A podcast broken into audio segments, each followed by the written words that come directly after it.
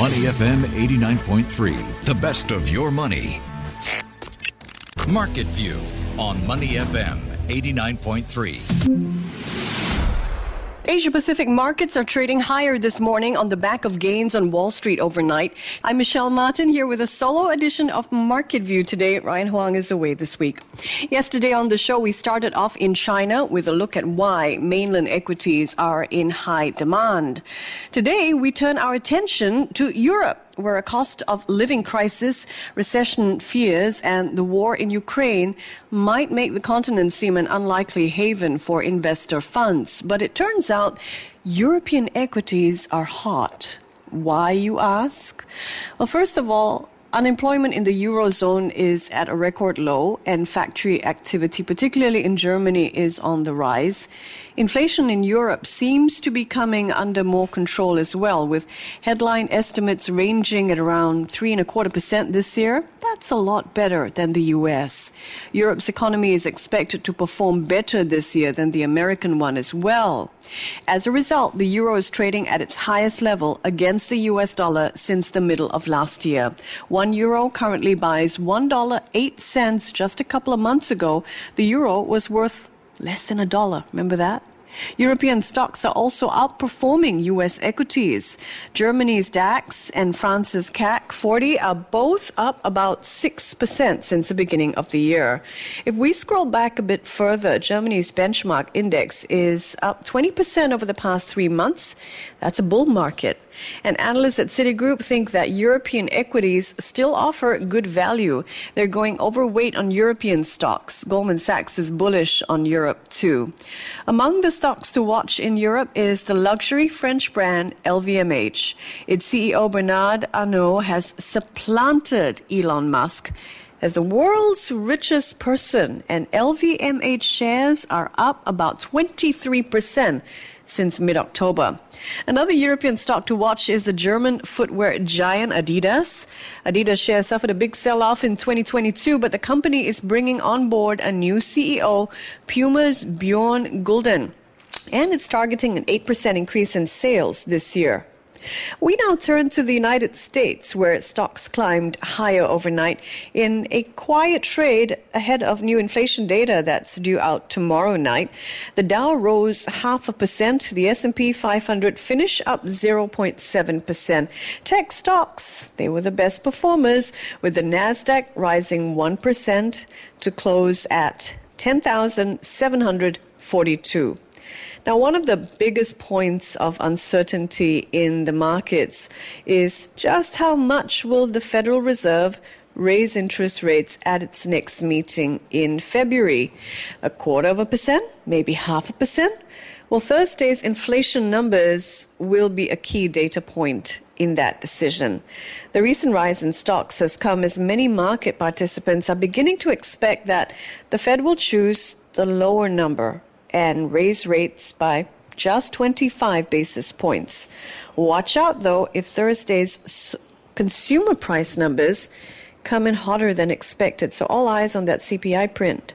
Time now for a game of up or down, the solo edition. So I name the company in the news, maybe an item in the news as well, and we all figure out which way it's moving. Is it moving up or down? And you can play along at home.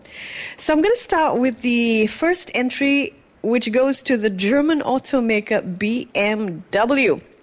Earlier this week, we talked about a cool new car that BMW plans to launch called the i Vision Dee. And this is a car that's going to be able to do the whole salamander thing, you know, change color. Pretty cool, right? And the headlights will have a variety of facial expression. This is like my dream come true, being able to emote while driving. and have other uh, drivers realize what you're going through on the roads thanks to what they're doing as well. So, oh gosh, emotion on the roads, thanks BMW. But this revolutionary mood changing, mood reflecting car is still a couple of years out.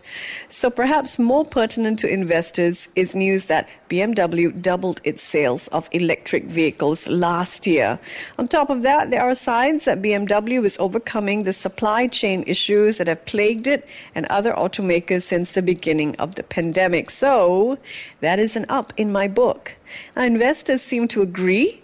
BMW shares are up 8% since the start of the year and if we look at the past three months, BMW shares are actually up 25%. Mm. Next up, the Singapore listed agri giant Olam Group. Now, this has interests in cotton, coffee, and cocoa and those are just the C's. The Olam Group is planning to spin off one of its biggest units, Olam Agri, in a deal that could take place before the middle of the year. If the transaction goes through, this is expected to raise more than $1 billion. The spin off, Olam Agri, will be listed in both Singapore and Saudi Arabia. It will be the first dual listing between Singapore and Saudi Arabia. It'll also be the first time that a company from outside the Gulf states lists in Saudi Arabia. So, this, how does this look like to you? Is this an up or a down? I would like to see a few more of the financial details before I make a firm call on this one. But so far, investors think that this is good news for the Olam Group. And its shares rose nearly 4% yesterday on a day when the rest of the market was down. Our third up or down entry today is Yangzijiang Shipbuilding.